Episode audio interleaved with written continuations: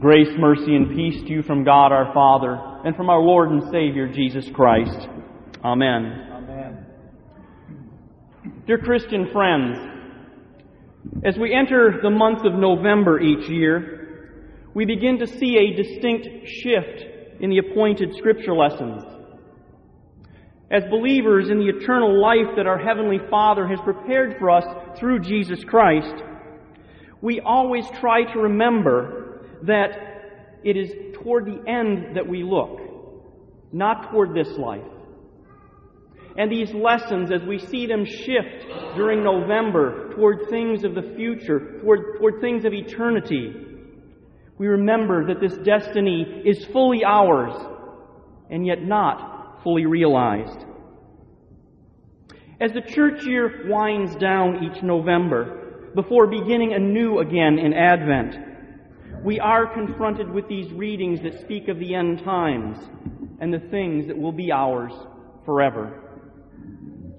Certainly, this is true of the appointed lessons for this All Saints' Day that we observe this morning. The reading from chapter 7 of the Apocalypse to St. John gives us a vision of the praise and the honor and the power that we will all witness when we are placed finally before the glorious throne of our God. St. John also provides a glimpse of the heavenly realm in today's epistle lesson. He assures us that we are indeed beloved children of God. And while not everything that we experience in heaven, or will experience in heaven, has yet been revealed to us, John tells us that we will become very much like our Savior. We will be made pure through faith and through the confidence that we have in our salvation. It is upon our gospel lesson this morning, though, that I'd like to direct our attention. These opening verses of St. Matthew's record of the Sermon on the Mount, those statements of blessedness that have commonly become known as the Beatitudes, these also speak of promises realized and promises yet to come. Jesus speaks no less than three times here of the kingdom of heaven or of the rewards of heaven. And in each case, he speaks in the present tense. That is, in each of these statements, he tells those who are poor in spirit, or persecuted on account of righteousness, or insulted on account of Christ, that the kingdom of heaven and its great rewards are already theirs. But Jesus has some other promises too. Promises of blessings with a future reality. That mourners will receive comfort. That the meek will inherit the earth that those who hunger and thirst for righteousness will be filled, that the merciful will be shown mercy, that the pure in heart will see God, that peacemakers will be called the sons of God. There you have it then. Promises of current blessings and promises of future blessings. Straight from the words of our blessed Savior, for all the saints on this All Saints' Day. It sounds wonderful. It sounds glorious. There's only one problem. Those blesseds which Jesus lists in the Beatitudes, and he gives us nine here altogether, they don't describe us very well, do they? Sure, we might have a tenuous connection to them when we enter this sacred place each Sunday morning and largely behave ourselves for an hour or two. And certainly, in the living out of our lives, there are times where we might hit on a couple of them during the course of our daily activities. We might back away from a confrontation with some degree of meekness, or we might mediate a temporary peace between a couple of conflicted colleagues or family members. But on a day in, day out basis, we not only have to admit our inability to be blessed by being a blessing to others, we must also confess that oftentimes we don't even try. Deep down, these attributes or behaviors are not only completely beyond our capabilities, they're also fully foreign to our inclinations. Poor in spirit? Well, we're certainly spiritually bankrupt. That much is true. Our spirits are full, but of what exactly? If anything, we like to think that our spirituality is full and rich. We come to church, we read our Bibles, we pray. Our spirits seem full enough to us, at least in comparison to many of those around us. But do we pour our spirits out? Do we empty ourselves of the corruption which poisons our spirits each and every day, laying its filth before the mercy seat of God?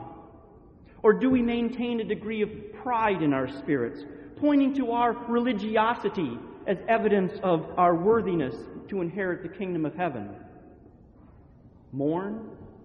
Yes, we do mourn. Even on days such as All Saints, where we should remember in joy and thanksgiving those who have departed in the faith before us, we sometimes mourn as those without hope instead. And so often our mourning is focused on ourselves. We lament and we wallow in the absence of our loved ones and grumble about how that might affect us more than we rejoice in the salvation that Christ had granted to them and has granted to us. Meek? No, we're not meek. Not really.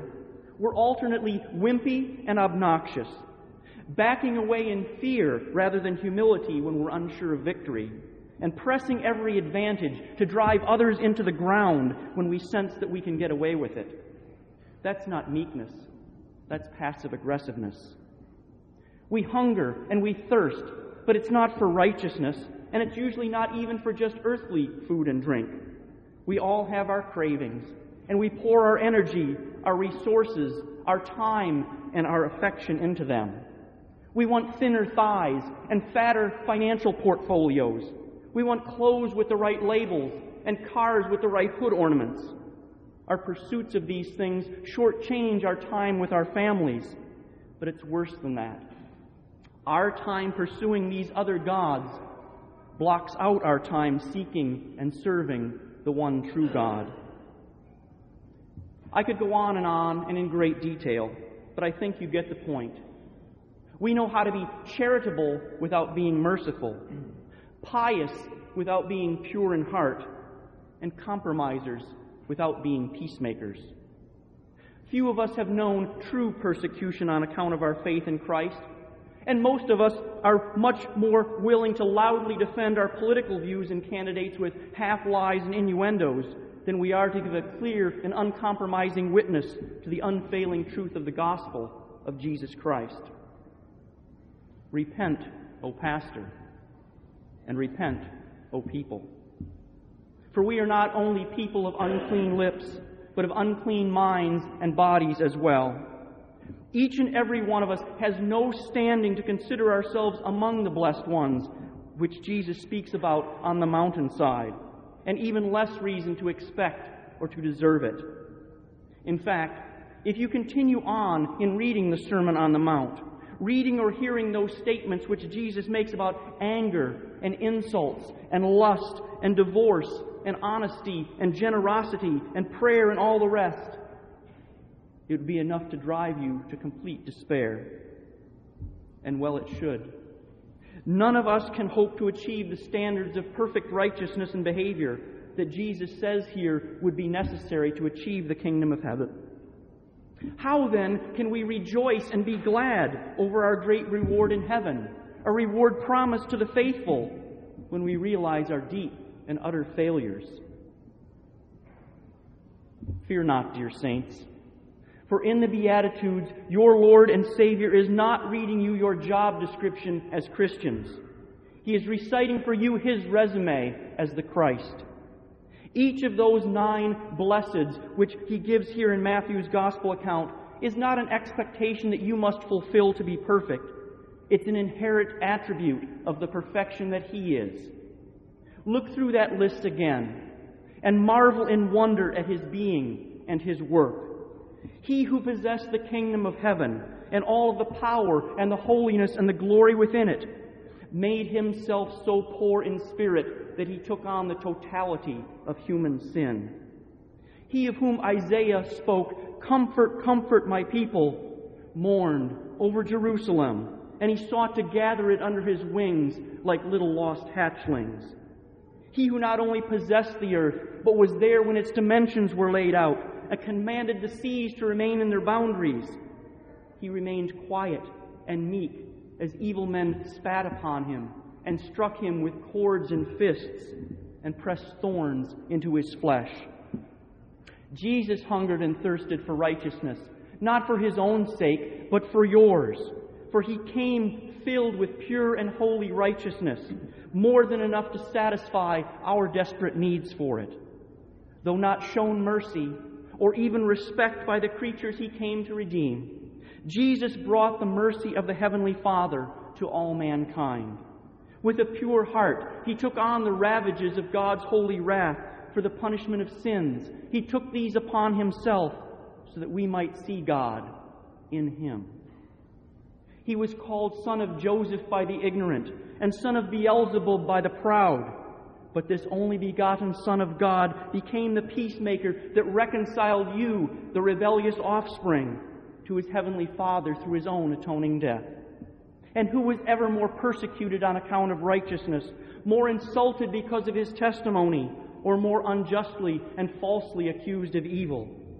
Blessed are you, because he was accursed as we gather together in worship on this All Saints' Day, bear in mind that it is just that All Saints' Day. Not past Saints' Day, not departed Saints' Day. It is a day which we celebrate the unity that we all have together as saints in Christ Jesus. We are joined as one in the faith with all those who have trusted, do trust, or will ever trust in the salvation prepared for us through Christ Jesus.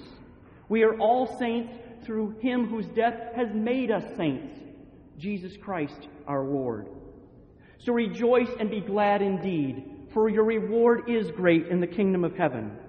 But not only that, rejoice and be glad also in the knowledge that your reward is certain. Christ has fulfilled all that is necessary on your behalf and his death and resurrection are your assurance that God will give you every promised blessing. He alone can fill your poor spirit, comfort your mourning, strengthen you enough to be meek, and satisfy your hunger and thirst for righteousness. Showing you every mercy, he purifies your heart and makes you his sons and daughters, full of the righteousness of the kingdom of heaven. May God grant it to all the saints for the sake of Jesus Christ. Amen. Join me now in singing the words of the final stanza of hymn 503, a verse which conveys the hope and the joy of the promises which our God makes to us and fulfills to us as his faithful saints.